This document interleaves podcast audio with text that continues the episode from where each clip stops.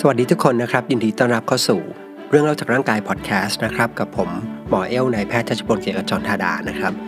วันนี้นะครับหัวข้อที่เราจะคุยกันเนี่ยเป็นเรื่องของเมตาบอลิซึมกันนะครับ พูดถึงคำว่าเมตาบอลิซึมนะครับ ผมเชื่อว่าเกือบทุกคนนะครับ น่าจะเคยได้ยินนะครับ แล้วก็จะพอ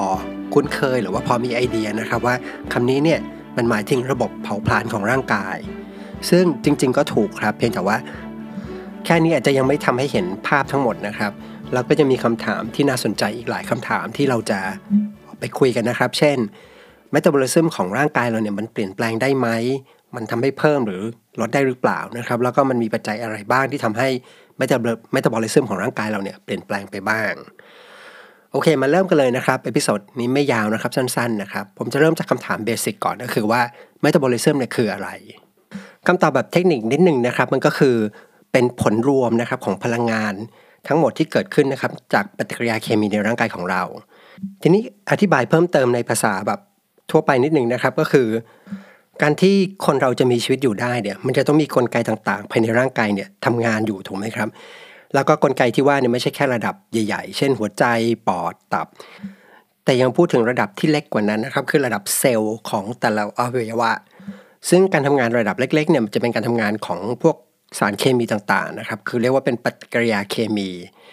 แล้วกลไกเหล่านี้ก็คือทำให้เรามีชีวิตอยู่ได้ คือเราหายใจได้เลือดเราไหลเวียนไปตามร่างกายได้นะครับ อุณหภูมิในร่างกายของเราคงที่ได้ ระดับน้ำตาลในเลือดของเราคงที่ได้ ทีนี้ปกติปฏิกิริยาเคมีต่างๆเนี่ยมันก็จะมีการสร้างสิ่งใหม่ ๆ ขึ้นมา หรือบางครั้งมันก็จะเป็นลักษณะของการสลายสารบางอย่างเนี่ยให้มีขนาดเล็กลงหรือเปลี่ยนสภาพไป แล้วกระบวนการเหล่านี้หลายครั้งมันก็จะมีการทั้ง ให้ความร้อนออกมานะครับ หรือว่าบางปฏิกิริยาเคมีเนี่ยมันจะเป็นการดูดความร้อนเข้าไป คือนำความร้อนเข้าไปใช้ แล้วผลรวมของการใช้พลังงานเหล่านี้ก็คือสิ่งที่เรียกว่าเมตาบอลิซึมของเรา ทีนี้คำถามถัดไปก็คือว่า แล้วพลังงานที่เรานำไปใช้เพื่อทำให้เกิดกระบวนการ หรือว่าปฏิกิริยาเคมีต่างๆ ในร่างกายของเราเนี่ยมันมาจากที่ไหนคำตอบก็คือมันมาจากอาหารถูกไหมครับ ก็คืออาหารที่เรากินเข้าไปมันก็จะถูกสลายออกมา แล้วก็ได้เป็นพลังงานออกมา ซึ่งภาษาทั่วไปก็คือเราเรียกว่ามันคือการย่อยอาหาร และด้วยเหตุนี้นะครับระบบเมตาบอลิซึมเนี่ยมันก็เลยมีความสัมพันธ์ใกล้ชิดกับระบบระบบทางเดินอาหารและเรื่องของการย่อย จนกระทั่งเรามักจะนิยมเรียกว่าระบบเมตาบอลิซึมเนี่ยคือระบบการเผาผลาญแต่ในความเป็นจริงอย่างที่เราคุยไปเมื่อกี้นะครับมันมีทั้งระบบของการเผา เพื่อสลายแล้วก็เป็นการสร้างสิ่งใหม่ ๆ ขึ้นมาด้วย โอเค คราวนี้พอเราเข้าใจคำนิยามหรือว่าเห็นภาพกว้างๆของระบบเมตาบอลิซึมแล้วว่ามันคืออะไรนะครับ ผมอยากจะชวนมาดูหรือว่าโฟกัสไปที่เรื่องของการเผาอาหารเนี่ยเป็นหลักนะครับ หลักๆอาหารที่ถูกนำไปเผาเพื่อให้เกิดพลังงาน เราก็รู้กันนะครับ ก็จะมีพวกโปรตีนนะครับคาร์โบไฮเดรตแล้วก็ไขมันเนี่ยเป็นหลัก เริ่มต้นเนี่ยก็มาเริ่มจากการตอนที่เรากินอาหารเข้าไปนะครับ ก็อย่างที่เราคุยกันไปก็คือเมื่ออาหารผ่านทางเดินอาหาร มันก็จะถูกย่อย แล้วถ้าเป็นอาหารพวกโปรตีน สุดท้ายมันจะได้เป็นกรดอะมิโนออกมา แล้วก็ดูดซึมเข้ากระแสเลือด ถ้าเป็นพวกแป้งพวกน้ำตาลก็จะถูกย่อยเป็นน้ำตาลกลูโคสแล้วก็ดูดซึมเข้ากระแสเลือด ทีนี้กรดอะมิโนกับเลือดเนี่ยมันก็จะไปที่ตับโดยตรงนะครับ ก็คือผ่านเส้นเลือดเส้นหนึ่งที่ชื่อว่า portal vein เนี่ยเข้าไปที่ตับ ส่วนถ้าเป็นไขมันก็จะต้องอ้อมนิดหนึ่งก็คือเข้าท่อน้ำเหลืองก่อน เสร็จแล้วก็ค่อยวนกลับมาที่ตับคำถามก็คือว่าเมื่อสารอาหารเหล่านี้นะครับ โปรตีนอ๋ออะมิโนกรดอะมิโนนะครับ น้ำตาลกลูโคสแล้วก็ไขมันเนี่ยไปถึงตับเกิดอะไรขึ้นต่อ ก็อย่างที่เราเคยคุยกันไปตอนที่เราคุยเรื่องตับนะครับว่า ตับเนี่ยอาจจะมองได้ว่ามันเหมือนเป็นโรงงานยักษ์ใหญ่ของร่างกายเราเลย แล้วโรงงานเนี่ยมันจะทำงานหลักๆเนี่ยสองส่วนด้วยกัน หรือว่า2ฝ่ายด้วยกันนะครับ ฝ่ายหนึ่งเนี่ยหรือว่าฝั่งหนึ่งเนี่ยจะผลิตสิ่งต่างๆ ป้อนให้กับร่างกาย อีกส่วนหนึ่งมันจะทำงานสลายสิ่งต่างๆแต่ว่า 2 ระบบนี้ก็ทำงานเชื่อมกันเพราะว่าเวลามันสลายสิ่งต่างๆออกมาแล้วเนี่ย มันก็จะมีการเอาวัตถุดิบที่สลายออกมาไปรีไซเคิลแล้วก็มาเป็นวัตถุดิบเพื่อจะสร้างสิ่งต่างๆขึ้นมาใหม่ โดยปกตินะครับถ้าเราอยู่ในช่วงที่เรากินอาหารนะครับหรือว่าเราเพิ่งกินอาหารเสร็จใหม่ๆเนี่ยการทำงานของตับส่วนใหญ่จะโฟกัสไปที่เรื่องของการสร้างสิ่งต่างๆ ขึ้นมา เพราะว่าช่วงเวลานี้เนี่ยจะมีวัตถุดิบ อยู่ในร่างกายหรือในเส้นเลือดของเราเนี่ยค่อนข้างเยอะ แต่เมื่อเราอดอาหารไปสักระยะหนึ่งนะครับ เช่นไม่ได้กินติดต่อกันห้าหกชั่วโมง อะไรประมาณนี้นะครับหรือมากกว่านั้น การทำงานของตับเนี่ยจะเน้นเป็นเรื่องลักษณะของการไปทางสลายสิ่งต่างๆออกมาคร่าวๆนะครับ ปกติหลังจากที่เรากินอาหารเข้าไปแล้วเนี่ยกว่าสารอาหารจะผ่านระบบทางเดินอาหารก่อดูดซึมเข้าเส้นเลือดนะครับ แล้วก็ไปถึงตับเนี่ยจะประมาณ 4 ชั่วโมงคร่าวๆนะครับ ในช่วงเวลานี้เลือดของเราเนี่ยจะเต็มไปด้วยสารอาหาร น้ำตาลในเลือดเนี่ยจะสูงขึ้นนะครับ ดังนั้นเมื่อตับได้สารอาหารเหล่านี้เข้ามาเนี่ยมันก็จะนำพวกสารอาหารหรือวัตถุดิบเหล่านี้ไปสร้างเป็นสิ่งต่างๆ เช่น ถ้าเป็นกรดอะมิโนเนี่ยตับก็จะไปนำไปสร้างเป็นพวกโปรตีนชนิดต่างๆ ขึ้นมา ซึ่งเป็นโปรตีนที่ร่างกายเนี่ยต้องใช้ในแง่ของการทำงานนะครับ หรือถ้าเป็นน้ำตาลกลูโคสเนี่ยก็จะถูกสร้างขึ้นเป็นสารที่ชื่อว่าไกลโคเจนนะครับ ซึ่งไอ้ไกลโคเจนเนี่ยมันคือวิธีการที่ร่างกายเราสะสมพลังงานที่มีเกินเนี่ยในรูปแบบหนึ่งนะครับ ซึ่งต่างไปจากไขมัน โดยทั่วไปไกลโคเจนเนี่ยมันจะสะสมไว้ในตับ หรือสะสมไว้ตามกล้ามเนื้อ และสิ่งที่ต่างอย่างหนึ่งก็คือว่ามันสามารถถูกเรียกออกมาใช้งานได้ได้เร็วกว่าไขมันนะครับ ส่วนพวกอาหารไขมันที่กินเข้าไปเนี่ย ถ้ามันไม่ถูกนำไปใช้งานเนี่ย มันก็จะถูกนำไปสะสมในเซลล์ไขมันในรูปของไตรกลีเซอไรด์สมมตินะครับในเวลาต่อมาสมมติเราไม่ได้กินอะไรไปสักพักหนึ่งนะครับ ผ่านไป 5 ชั่วโมง 6 ชั่วโมงนะครับหรือว่าเราไปออกกำลังกาย ก็จะทำให้ร่างกายเนี่ยต้องการพลังงานที่จะใช้เนี่ยมากขึ้น ร่างกายเราก็จะเริ่มมีการสลายสิ่งต่างๆ ที่สะสมไว้เนี่ยเพื่อได้พลังงานออกมา โดยปกตินะครับแหล่งพลังงานแรกที่ร่างกายเนี่ยจะไปหยิบมาใช้ก่อน ก็คือจะไปสลายพวกไกลโคเจนที่ว่าไปเนี่ยนะครับออกมาก่อน แล้วก็สลายให้ได้เป็นสารเป็นน้ำตาลกลูโคส แล้วก็ปล่อยเข้าไปในเลือด เพื่อไปป้อนอวัยวะต่างๆ ทีนี้เวลากลูโคสไหลเวียนไปตามเลือดนะครับมันก็จะเข้าไปในเซลล์ต่างๆ ของร่างกายนะครับอวัยวะไหนต้องการใช้กลูโคสมันก็จะเข้าไปในเซลล์ของอวัยวะนั้น ตอนที่มันเข้าไปในเซลล์นะครับ ผมจะพูดถึงกระบวนการ อันนี้จะเป็นกระบวนการเล็ก ๆ ที่เกิดขึ้นภายในเซลล์เลยนะครับกลูโคสเนี่ยมันจะถูกเผายังไง แรกสุดนะครับมันจะต้องถูกเปลี่ยนเป็นสารที่มีชื่อว่า pyruvate ก่อน จากนั้นไอสารที่ชื่อไพรูเวตเนี่ยมันจะเข้าไปใน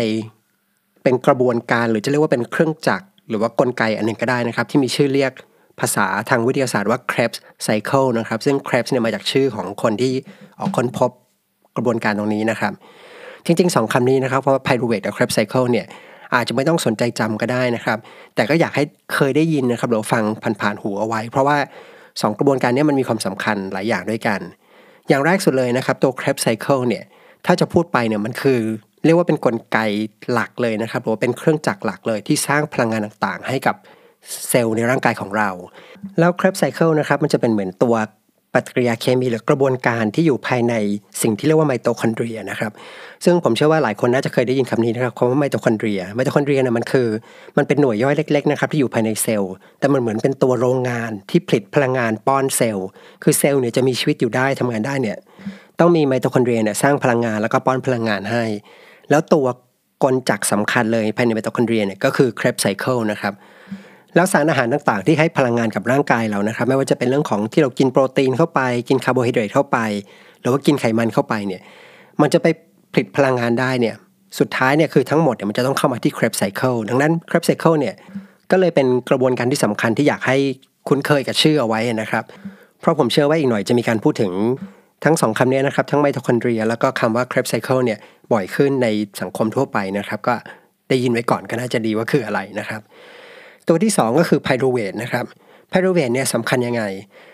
อย่างที่บอกไปก็คือกลูโคสเนี่ยก่อนที่จะถูกนำไปเผาได้มันจะต้องถูกเปลี่ยนเป็น pyruvate ก่อน แต่ที่น่าสนใจก็คือว่า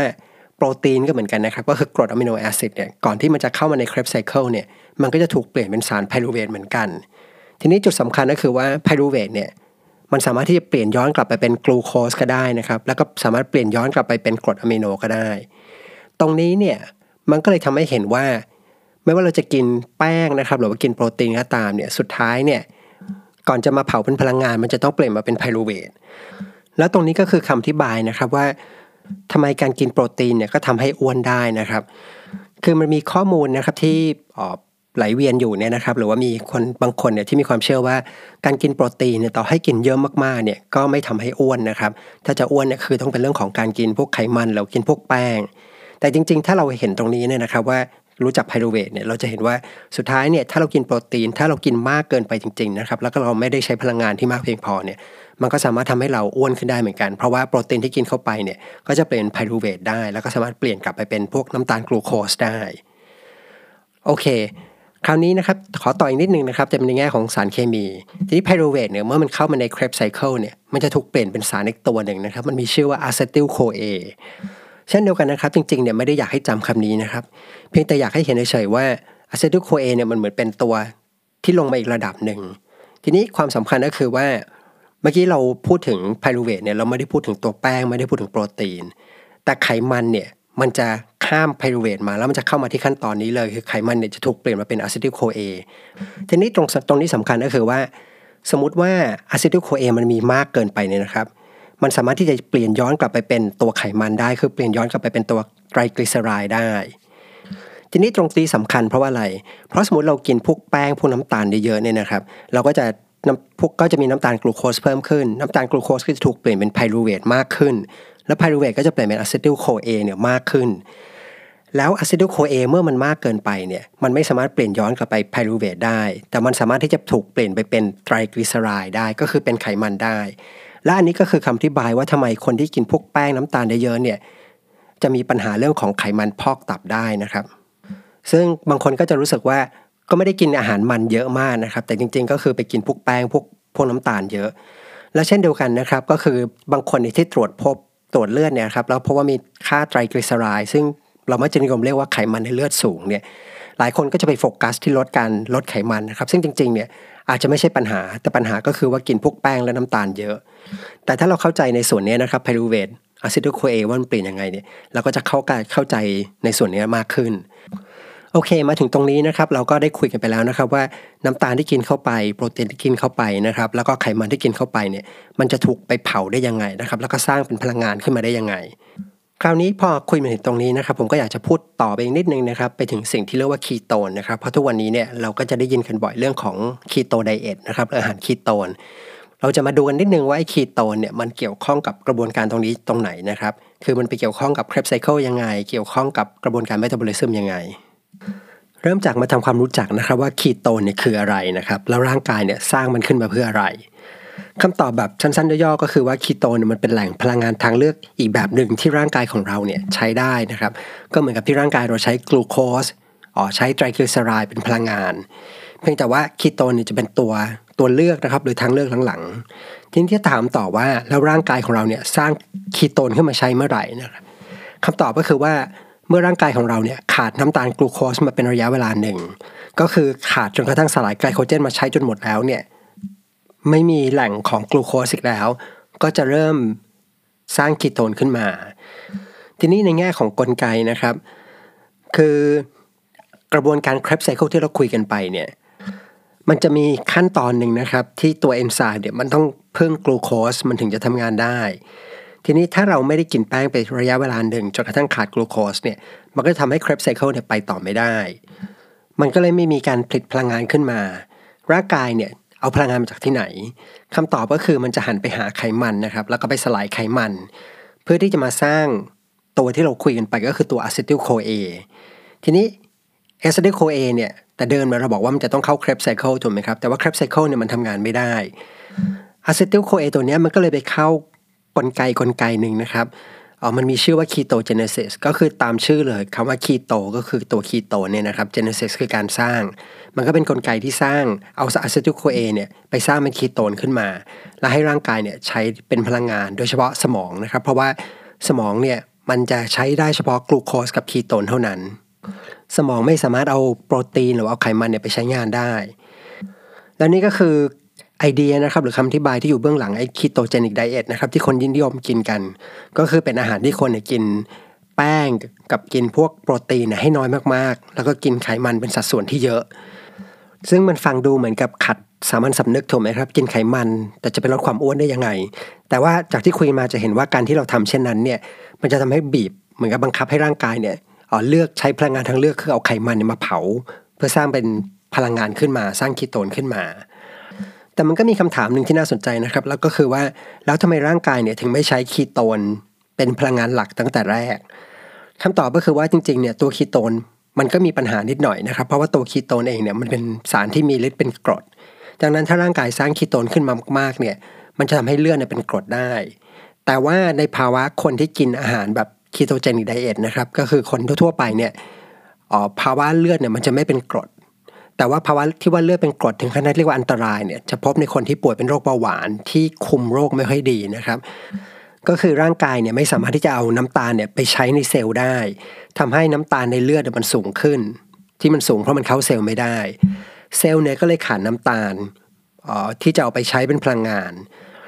โโรคเบาหวานเนี่ยถ้าจะเทียบก็เลยเหมือนกับเหมือนกับเป็นโรคที่เซลล์เนี่ยมีอาหารอยู่รอบตัวนะครับอาหารอยู่ในเลือดแต่ไม่หมด แต่ไม่สามารถเอาไปใช้งานได้ เซลล์เลยต้องไปใช้ อ๋อคีสร้างคีโตนออกมาอย่างมากมาย มากจนถึงขั้นที่ทำให้เกิดภาวะเลือดเป็นกรด แล้วก็สามารถช็อกได้ แล้วนั่นก็คือเรื่องของคีโตนที่อยากเล่าให้ฟังนะครับ ทีนี้ก่อนที่จะจบใน episode นะครับ ก็จะมาพูดเรื่องสุดท้ายอีกเรื่องหนึ่งนะครับ เป็นเรื่องสั้นๆนะครับคำถามก็คือว่าแล้วแต่ละคนเนี่ยทำไมถึงได้มีเมตาบอลิซึมที่ต่างกันคำตอบก็คือว่ามันมีปัจจัยหลายอย่างนะครับที่มาเกี่ยวข้อง ไม่ว่าจะเป็นเรื่องของอันที่หนึ่งเรื่องของพันธุกรรมนะครับ คนแต่ละคนเกิดมาเนี่ยก็มีระบบการเผาผลาญที่ไม่เท่ากันนะครับ ก็เหมือนกับคนบางคนเกิดมาตัวสูงบางคนเกิดมาตัวเตี้ยอารมณ์ประมาณเดียวกัน อย่างที่ 2 ก็คือขนาดของร่างกายนะครับ ก็คือคนที่ตัวสูงใหญ่กว่า หรือคนที่อ้วนกว่าเนี่ยก็มีแนวโน้มที่จะมีเมตาบอลิซึมที่สูงกว่า เพราะความที่ตัวใหญ่กว่าเนี่ยจะมีน้ำหนักร่างกายที่มากกว่า แล้วการที่ต้องแบกน้ำหนักที่มากกว่าอย่างต่อเนื่องตลอดเวลาเนี่ยทำให้มีมวลกล้ามเนื้อเนี่ยค่อนข้างมากกว่า พอมีกล้ามเนื้อมากกว่าก็เลยทำให้มีเมตาบอลิซึมเนี่ยที่สูงกว่า อันที่ 3 เป็นเรื่องของเพศนะครับ ก็คือโดยทั่วไปผู้ชายเนี่ยก็มักจะมีเมตาบอลิซึมที่สูงกว่า ส่วนเหตุผลเนี่ยก็ค่อนข้างตรงไปตรงมาก็คือว่าผู้ชายมีแนวโน้มที่จะมีกล้ามเนื้อที่มากกว่า ปัจจัยที่ 4 เป็นเรื่องของอายุนะครับ ก็คือเมื่อคนเราอายุเนี่ยมากขึ้นนะครับหมายถึงว่าเมื่อเข้าสู่วัยกลางคนวัยอายุมากขึ้นเนี่ยเมตาบอลิซึมเนี่ยจะค่อยๆ ลดลงนะครับ ส่วนหนึ่งก็เป็นจากการที่กล้ามเนื้อของเราเนี่ยลดลง แล้วก็ คนอายุมากหลายครั้งก็จะค่อนข้าง คือไลฟ์สไตล์ไม่ค่อย active เท่าคนอายุน้อย มันก็มีผลให้เมตาบอลิซึมลดลง อีกปัจจัยที่สำคัญมากนะครับ ก็คือเรื่องของฮอร์โมนเครียดนะครับ ก็คือคนที่มีภาวะเครียดนะครับ ไม่ว่าจะเป็นเครียดทางร่างกายหรือเครียดทางจิตใจเนี่ย มันจะมีฮอร์โมนคอร์ติซอลเนี่ยเพิ่มขึ้น แล้วฮอร์โมนคอร์ติซอลเนี่ยมันเหมันจะไปเปลี่ยนให้ระบบเมตาบอลิซึมของเราเนี่ยทำงานน้อยลงหรือทำงานช้าลง ดังนั้นนะครับ มันคือคำอธิบายว่าทำไม คนที่นอนน้อยนะครับ หลายคนเนี่ยก็มีโอกาสที่จะอ้วนขึ้นได้หรือว่าลงพุงมากขึ้นได้ ในทางตรงกันข้ามคนที่นอนหลับพักผ่อนอย่างเพียงพอนะครับ หรือว่าวิธีการง่ายๆที่จะรับมือกับความเครียดเช่นการนั่งสมาธิการทำโยคะหรือว่าแม้แต่การออกกำลังกายนะครับ เพื่อลดความเครียดเนี่ยมันก็เลยเหมือนเป็นการเพิ่มเมตาบอลิซึมของร่างกาย แม้ว่าเราจะไม่ได้ขยับตัวมากนะครับ เช่นการนอนหรือการนั่งสมาธิเนี่ยก็ทำให้เมตาบอลิซึมเนี่ยเพิ่มขึ้น ไปโดยปริยาย นอกเหนือจากนี้ตัวฮอร์โมนเครียดก็ยังมีผลเสียต่อกล้ามเนื้อด้วยก็คือมันจะช่วยมันจะไปลดนะครับ การสร้างกล้ามเนื้อเลยทำให้กล้ามเนื้อเราออมีลดน้อยลงได้แล้วกล้ามเนื้อที่ลดลงเนี่ยก็ทำให้เมตาบอลิซึมของเราเนี่ยช้าลงคร่าวๆก็ประมาณนี้นะครับ